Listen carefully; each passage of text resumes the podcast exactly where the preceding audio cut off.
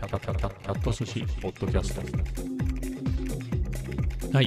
1025回今日は2023年12月11日月曜日ですちょっとねこの最初のエフェクトのね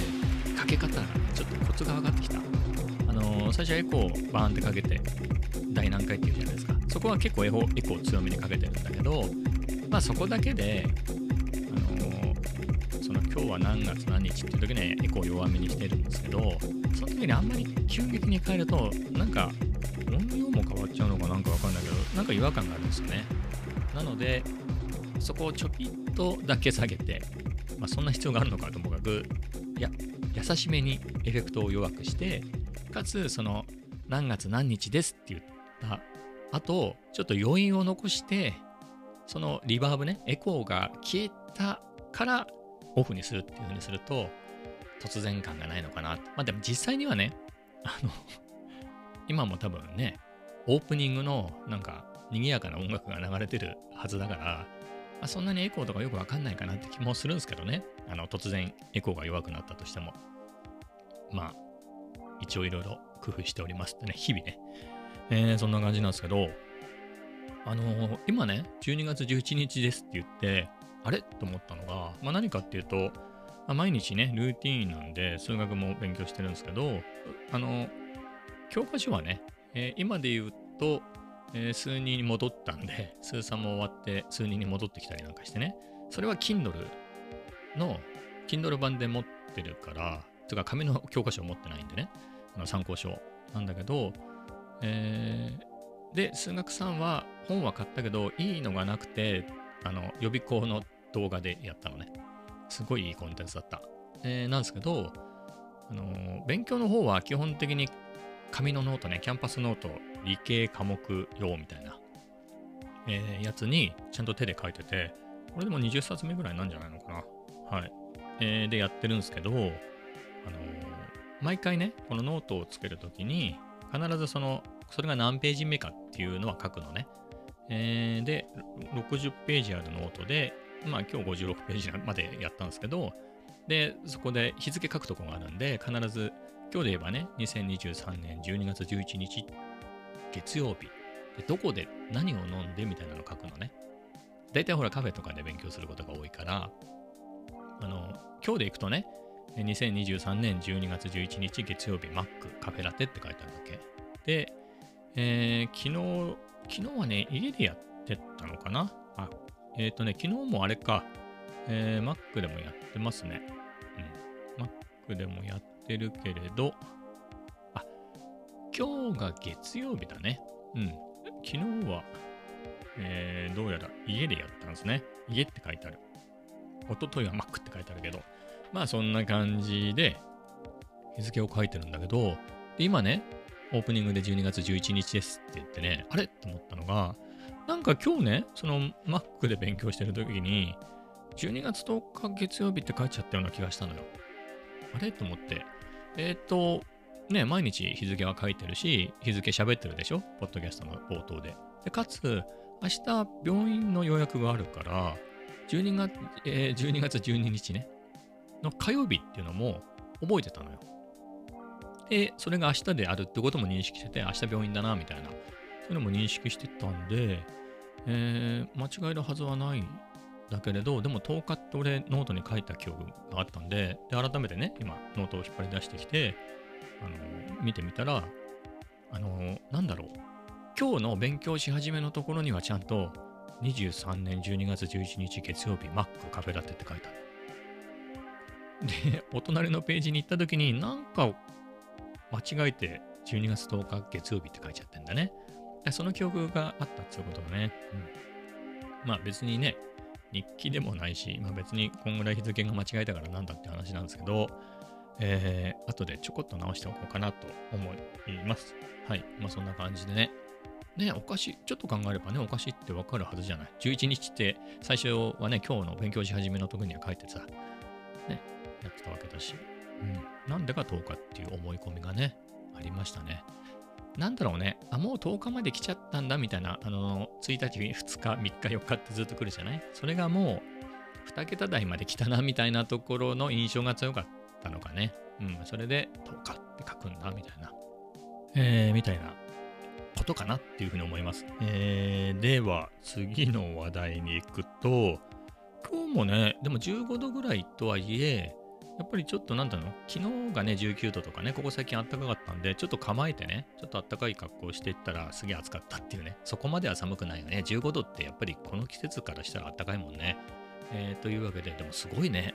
あのー、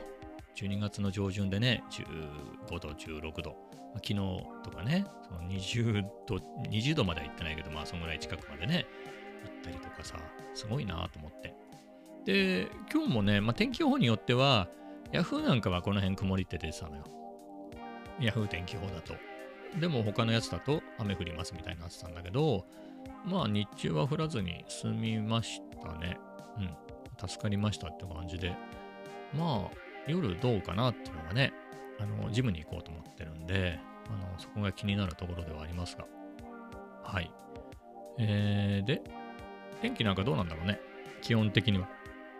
明日火曜日も16度なんであったかいですと。水曜日が14度、木曜日が12度。ちょっと寒くなっちゃうのかなと思いきや、えー、おすご。金曜日17で、土曜日21度って出てる。で、そこが最後みたいですね。見てると。そこまでは、まあまああったかい。まあギリギリ日曜日が13度。でも寒く感じるよね。21度から13度はね。で、月曜日はいきなり9度。あとは10度、9度、9度みたいな感じなんで、さすがに12月も中旬過ぎると寒くなってくるのかなっていう感じですけれど、うん。はい。そんな感じで、もうちょっとだけ暖かい日が続くようなので、ちょっと本当エアコン、電気代的に助かりますねっていうね。はい。えー、な感じで、天気の話でしたけれど。でね、今日は、あの、何ってわけでもなかったね。今日はね、奥さんも仕事が休みで、子供もリモートでも学校に行ってもどっちでもいいよみたいな日で、あの、電車代もったいないからリモートにしたらみたいな感じで、リモートでやってました。ななので、今日はね、その人口密度がマックスっていうね、3人家族なんで、3人いるぞっていうところでした。まあ、だからなんていうわけでもないしね、奥さんも、なんかいろいろな野暮用でね、えー、出かけたりしていたので、まあ、子供は授業中はね、パソコンの前に座ってるしで、えー、なので、まあ、そんなにっていうほどではなかったんですけれど、えー、奥さんも帰ってきたしで、僕も何時ぐらいだったかな？2時、3時ぐらい、あ、2時ぐらいか、ちょっと早めにね、あの、カフェに行きました。カフェに行きましたっていうか、カフェに行こうとして外に出ました。で、いつもの喫茶店って呼んでるね、あの地元の喫茶店に行ったんだけど、まあ、席はあったんだけれど、あのなんだろう、僕のお気に入りの席は埋まってたんで、まあ別にいいかな、みたいな。ここじゃなくてもっていうところで、えー、マック行こうっていうことでね、遠くのマックまで行って、えー、過ごしましたね。まあ、マックもそこそこ空いててね、いや、面白かったなと思うのが、時間帯的なのか、時期的なものなのかもしれないけれど、あれはそろそろ期末テストとかの期間なのかね。わかんないけど、その、学生がやたら多くて勉強してるっていうね。えー、ので、多分、僕も高校の数学の学び直しをやってるじゃない。だから、まあ、数学に関しては、まあ、同じようなところでやってるなっていうね。はい。一方的に親近感を覚えるまでではないしね。僕は数学だけやってるけど、あっちは他の教科もやってるだろうし、えー、今日ね、数学をやってるとも限らないんで、あれですけれど。はい。まあ、そんな感じでしたね。あそういうシーズンだもんね。まあ、受験生だとしたらもうバリバリもうもうすぐでしょみたいな。だし、まあ、期末試験とか、普通にね、受験生じゃない人にも試験のタイミングなんじゃないのかな。はい。思いましたね。あとね、思ったのが、あの性別関係ない、まあ今時性別なんかね、関係ないからね、あれですけど、その、本当友達同士でも、あの2人で来ててね、4人席で隣に並んで、結構こう勉強とかしてんのね。まあ、まあ、違和感っていうほどではないけど、まあ勉強し合ってこれどう？みたいなのを聞いたりとかちょいちょい見ながらやるって考えるとまあ逆さまにしないで隣でパッと見ればね、えー見れるからまあそれ納得だなと思うしえっ、と本当に性別関係なくそんな感じの人が多かったのよマックね。学あの高校生の人。で、えー勉強してるようなスマホで遊んでるような、えー人もいたけどそれもやっぱり横並びで並んでこうやっててね。まあ今時はそんな感じなのかなっていうね。まあみんながみんなってわけじゃないけど、うん、確かに昔だと、まあ勉強するならともかく、ただ Mac とかそういう喫茶店みたいなところに来て、ダラダラするんだとしたら、まあおしゃべりね、正面向いて喋るみたいな感じだからあれだったけど、今時はね、何かこれ、これ、これどうよみたいな感じでね、スマホでなんか見せたりするときも、まあ、隣の方がやりやすいしね、え、何何みたいな。まあ、そういうもん、そういうことなのかなっていう気もするし、たまたまだったのかもしれないけど、はい、面白いなっていうふうにね、思いました。で、今日もね、ルーチン的には家でノートを更新して、それから出たのね。まあ、数学は Mac でやろう。Mac っていうか、まあ、カフェでやればいいやと思って、えー出ちゃったので、まあ、それで言った通りね、数学やったんですけど、あのちょっとね、なんだろう、持ってくものをね、ちょっと今日書いてみたの。あの、いつも iPad を持ってくんだけど、あの、まあ、ノートも書いちゃったしね。えーなんだろう、今 Vlog の編集を途中までしてるから、あの、YouTube のね、動画の編集をしてるから、あ Mac 持ってこうかなと思って、MacBook Air を久しぶりに持ってきましたね。まあ、あの、教材とかね、によるんだけれど、僕が使ってる数学の、まあ、Kindle 版のね、教材は、まあ、Mac の13インチのディスプレイだったら、あの、横画面でね、横画面って、まあ、Mac の場合、Mac の MacBook Air についてる画面で言えば、基本的に横画面で見ると思うけど、まあ、あれの見開きでやっても全然僕の目でも見れるぐらいのね。はい。なので、不便はね、ないだけど、まあ、iPad だとね、縦にして1ページをでっかく表示するっていうこともできるから、まあ、その、なんつうのかな、まあ、動画の編集とか、あとはガチガチ、あの、コード書きたいみたいな時でなければ、iPad をね、持ってってのね、またあっちのなんか iPad の方が頑丈そうな感じがしない？うん。あの、ほら、可動部分がないでしょ？可動部分がないっていうのが、Mac だとほら、スクリーンが開いたり閉じたりするじゃない？えーっていうところでね、えーそういう意味でも、多少 iPad の方が丈夫なような気もするし、みたいな、えーところですね。はい。まあ、そんな感じだったんですけど、あと画面が近いよね。キーボードを外してこう、ぐーっと近くに寄せてね。そうすると、より字がよく見えるっていうのもあって、えーそういう理由でなければね、さっき言ってあげたような理由じゃなければ Mac じゃなくて iPad を持っていくことが最近多かったんだけど、まあ、久々 MacBook 持ってってね、まあ、別にいいとも悪いともですね、結局動画の編集はしなくて。でもね、やったのが、あのーまあ、MacBook で、そのテキストね、あのテキストっていうかその参考書を見ながら数学やってたんだけど、あのーその後、まあ動画の編集はいいやと思って、ビート作りをやろうと思ってね。で、やり始めたときに、まあ、サンプルもスプライスから取ってきたやつを SD に、S、あの SP404 Max のね、SD には入れてるし、そもそも Mac に、えーそのスプライスのアプリ入れてて、Mac で管理してるから、えーまあそこからね、もし足りなければダウンロードしてくることもできるしっていう手もあったんだけど、まあ Apple Loops にも本当にたくさんループ入ってるから、ちょっと今日は Apple Loops 使おうかなと思って。で、Apple Loops を、だからその Mac の、まあ、ロジックでも、Mac のロジックで選んで、そうするとあの BPM とかね、そういうのも出るし、あとなんだったら、そのロジックのプロジェクト上で設定したキーとか、あのあれに変換してくれるんだよね。あのテンポとかも。で、それをサンプルすればすごいいいじゃない？SP404MAX に持ってきてからやらなくて済むんで、えー、っていうので、USB-C のね、ケーブルで、えー、Mac と SP404MAX をつないで、それで選んだサンプルを、えー、あの SP404MAX でサンプリングしてっていうね、はい、ループをね、サンプリングして、でそれちょあのトリムして、チョップしてっていうのでね、えー、やって、はい、やりましたね。まあ、ただ、なんだろう、Apple Loops の場合、ものによるんだろうけど、なんかスプライスの方が長いやつが多いなっていうか、お金もったいないから長いやつを買ってるだけのような気もする、あの、ゲットしてるだけのような気もするけど、そういう意味では短いなっていうのをね、ちょっと改めて思いましたね。もっと長いのもあんのかな。だから、 Logic Pro なんかでね、DAW でやる場合だと、ひたすらずっとループでっていう感じでもないからね。だから僕も自分でも思うの。 Logic Pro だけで BGM を作ってた時で言うと、それなりに展開らしきものがあるのよ。なんかずっとこういうのをやってて、こっからこのループに変えようかなとか、リズムちょっと変えてみようかなみたいなやつもやりやすいから、そうやってやってたのよ。で、今は、その MPC とか SP404 でもそういうのできるんだけど、全然できるんだけど、使い方を覚えるっていうのが先にあるから、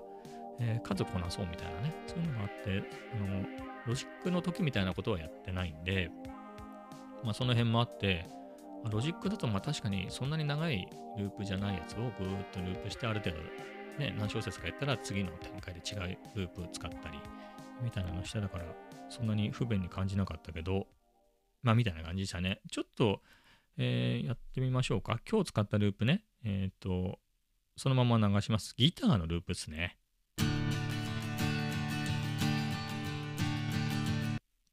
まあ、すごい短いよね。で、これをチョップしたやつね、あのー、これ8個とかにチョップしちゃったら短すぎるんで、まあ、4つにチョップしたんですけど、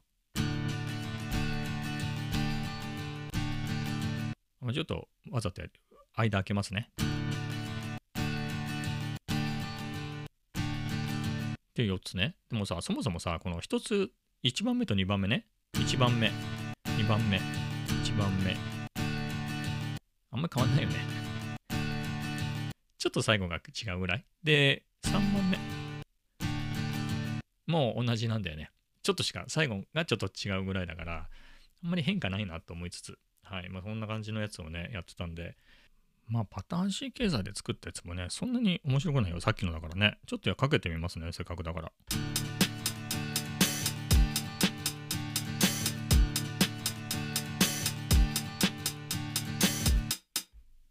早いね。えー、このループが 120bps だから、えー、BPM だから、あのー、プロジェクトっていうかパターンも全体を120にしちゃったんだけど、60とかでいいよね、リズムと思った。はい。えー、もしくは間隔を空けてやれてよかったかなと。ちょっと今ね、手で、手でフィンガードラムでやってみますね、ゆっくりで。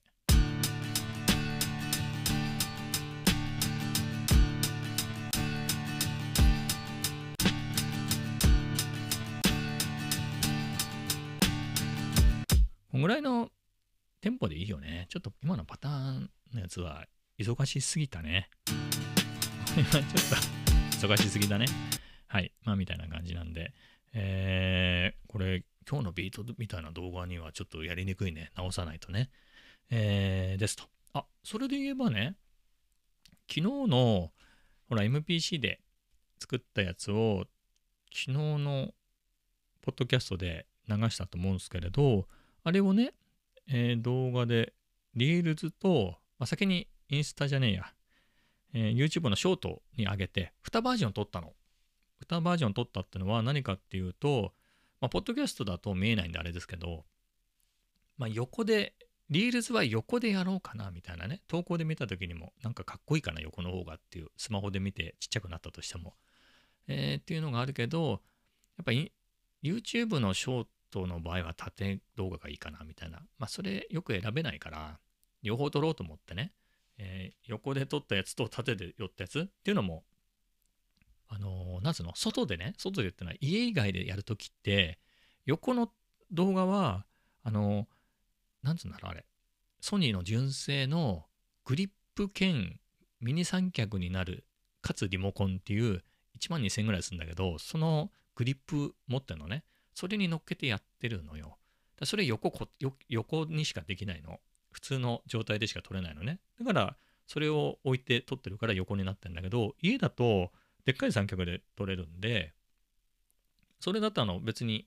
カメラを置くねってこう、縦、縦にしてね、あのミラーレス。えー、それで撮れるんで、まあ、両方できるからなっていうことで、その両方やったんですけど、したらね、じゃあハッピーだね。2人増えた、登録者が。やっぱりショートね、ちょっとは効果ありますね。やっぱりそこで見てくれた人、あのね、えっ、ー、と、登録してくれた人がチャンネル持ってたりして、かつ、その自分が登録したチャンネルを非公開にしてない人の場合は、誰にチャンネル登録されたみたいなのが出るのよ、お知らせで。でそれ見に行ったりとか、あとはコメントをくれる人がいるから、それ見ると、まあ、SP404 M2 だったり、MPC だったり、まあ、もしくは、あの、他のね、えー、こういう電子楽器的なやつ、えー、使ってる人、まあ、チャンネル見に行くとね、え、使ってるような人からのコメントが増えてきたので、海外の。まあ、嬉しいですね。っていうか、やっぱりショーツだからかなっていうのは思うのよ。僕のショーツって少なくとも最近ずっとやってるのは、ほら、さっき聞かせてたようなね、ビートとかじゃないですか。えー、まあちょっと MPC の昨日作ったやつちょっと BGM で流しますね。昨日もかけたんであれですけど、BGM でずっと。えー、まあこんな感じのやつをね、MPC が映ってて、まあ、SP だったりが映ってて、あの別に喋ったりするわけじゃないからね、まあ、別に国関係なく誰が見てもそういう動画だよねっていうところなんで、まあ確かに誰が見てもっていうところで、まあ、親和性が高いなっていうのは思いましたが、それで登録してくれた人もいるんだと思うのね。見てると。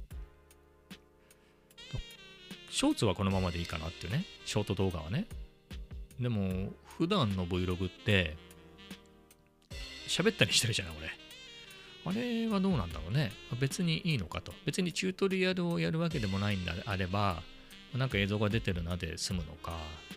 まあ、喋ったら喋ったで、あれ時間が経つと、YouTube が自動で僕の声を拾ってあれ字幕つけてくれるからね。それで多少とんちんかんな翻訳になったとしても、まあ、それでわかるしっていうので、まあ、どっちに行くのかで悩ましいよね。今明らかに登録者が増えてるのが多分 SP404M2 とか MPC1 なんですよね。やっぱりこれの動画を載せるようになってからやっぱりまたグググググって伸びてきたんでうん、かといってそのそれ以前の人がね減ってるわけでもないんで、まあ、このままやるのもこのままでいいのかより言葉なしでいくのかみたいなのがちょっと悩むんだよね。まあ、別にずっと全編音楽で僕が MPC だけをひたすらやってたら前から見てた人はえなんか旅行のやつとか出てこねえのとかあのカフェのやつが見たいなとかね。猫のやつが見たいとかそういうのが出てくると思うんでそれは減ったりするかなと思うんですけど、まあ、それはやるつもりはないですけどね、まあ、たまにね、本当に MPC だけの動画の時があってもいいかなとは思いますけど、まあ、逆に、まあね、悩ましいね。だから、ショーツなのか、なんつうんだろう、今までの Vlog と、まあちょっとそこまで考えまとまってないですけど、ショーツよりは長い。だから今ってほら結局さっきからずっと BGM で流してるやつもこれも8小節あ16小節か。16小 ,16 小節なんだけど、まあ、その程度の短いやつの繰り返しじゃない。じゃなくてもうちょっと3分ぐらいあるやつとかね。そこで作っていく過程もちょっと載せた。それだけの分かりやすい。だからそれに興味がない人は見なければいいじゃんっていう動画の回があって Vlog ですっていう回もあってってもういかにも Vlog ですっていうねどうもみたいな。今日は久しぶりに銀座に来ましたみたいな。ああいうのと分けるのかね。チャンネルは分けないのめんどくさいからもう。うん。えー、かなとかね。ちょっとそこは悩みますね。はい。どうしたらいいんだろうみたいなのはね。まあでも結局、ショーツだからこれぐらいで済んでるってのはない。これも何、これさ、16小節で1分は持たない。だから何回かループしてるわけ。まあ、それも1分のショート動画だからその何回かループ同じのがループしててもなんかありでね、えー、見てくれる人とか登録してくれる人もいるだけでこのままの尺でねあ尺とかこのループだけで、まあ、ひょっとしたらねそれを6分ぐらいに伸ばしても見てくれる人はいるかもしれないけど、まあ、悩ましいところだねそんなにうまくさだからやっぱりすごい人っていくらでも出てくるでしょ？大体あの、普通に MPC でも SP404 でもいいけど、それで検索したらすごい人が先に出てくるじゃん。なんかもうお見事な感じのフィンガードラムにせよ、作るビートにせよそういう人がまず最初に出てきてそういうのを見尽くすとなんか僕みたいなのがこう出てくるみたいな感じだと思うのね。なのでねそういうところと張り合う感じでもないでしょ全然。考えるとまあショーツでうまくその辺ごまかしつつやっぱり Vlog 中心っていうのがいいのかなっていうね気はしてるんですけどねまあ何はともあれ楽しくね続くことが一番かなっていうことでえー、あれですね。はい。まあ、いろいろやっていきたいなとは思いますが。まあ、あれですかね。そんなところですかね、今日は。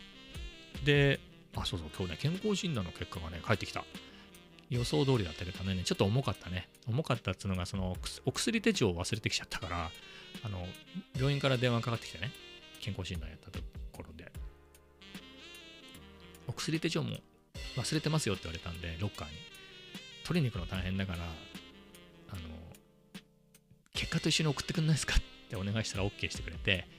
それも入ってたんで、よかった。お薬手帳ゲットできたんでよかったなっていうね。結果はね、まあ、なんともだね。良くなってるところもあれば、あより悪くなったなっていうところもあって、結構、まあ、特に休職してからはね、健康に留意して、えー、頑張ってるんで、それは良くなるところはそうだよねっていうところはあるけど、それでも悪くなるところがあるんだなっていうのが、うんって感じだね。あとは、やっぱその値も、年に1回だけのその時っていう可能性も、まあ、なんだろう、急激に、急に今まで全然悪くなかったのが急に悪くなったみたいなのはないのよ。悪かったのがさらに悪くなったみたいな感じなんで、まあそ、の悪くなっていく中での揺らぎなのかっていうところはあるんですけど、あれだね。まあ、それも来週またそあの心療内科じゃない方の内科内科に行って、そこで毎回血液検査をするんで、まあ、そこは3ヶ月に一遍やってるんでね、まあ、そこの基準で見てどうかみたいな。あとは健康診断の結果はね、そこで見せるんで、どうですかねみたいな。まあ、そこも判断は仰ごうかなっていうところなんですけどね。はい。だから僕もね、結構こういうのって舐めてて、何年か前で言うとね、もう5年とか、そんぐらい前で言うと、まあちょっとぐらい引っかかったって来年までにはなんとかなるよみたいなぐらいでいたんだけど、あの、舐めない方がいいですね。あの、不可逆なやつがあるから、結構トラップなやつもあるからね。あの、コレステロールがうんぬんみたいなやつって、あれは全然治るよね。痩せたら治るとか、食生活見直したら治るとか、そういう類なんだけど、不可逆なやつがあるから、あれは、あの、素直に再検査しろとか、もしくはどっか病院で検査してもらえみたいなのが出たら、それはちゃんとやった方がいいですね。はい。ちょっと長く放置してたんで、困ったなっていう感じですね。まあ、長く放置してたのは確かで、それでもう3年ぐらいはね、病院に通ってるんですけど、やっぱり、うんって感じですね。はい。すぐ行った方がいいですね。こういうのは。あの、めんどくさいのはめんどくさいよね。うん、めんどくさいけど、それで悪くなると本当に僕みたくね、ずっと通わなきゃいけないし、その頻度がね、高くなったりする人もいるわけですね。なので、健康診断に引っかかったら、即、あもちろん、あまあでも年には年をで、あの、例えば12ヶ月後ね、また来年見ましょうみたいなやつも、そんなこと言わずにちゃんと見てもらった方がより安心かなとは思いますけどね。うん、ましてや、要再検査みたいなやつは、素直に、素直に病院に行った方がいいです。はい。早い方がね、えー、治る確率も高いし、いいと思います。まあ、そんな感じですかね。はい。ではね、今日はこんな感じで終わりたいと思います。それでは、まあ、このままの音楽できますか？この BGM も変なエフェクトかかっちゃうんだね。はい。そんな感じで終わりたいと思います。それではまた明日。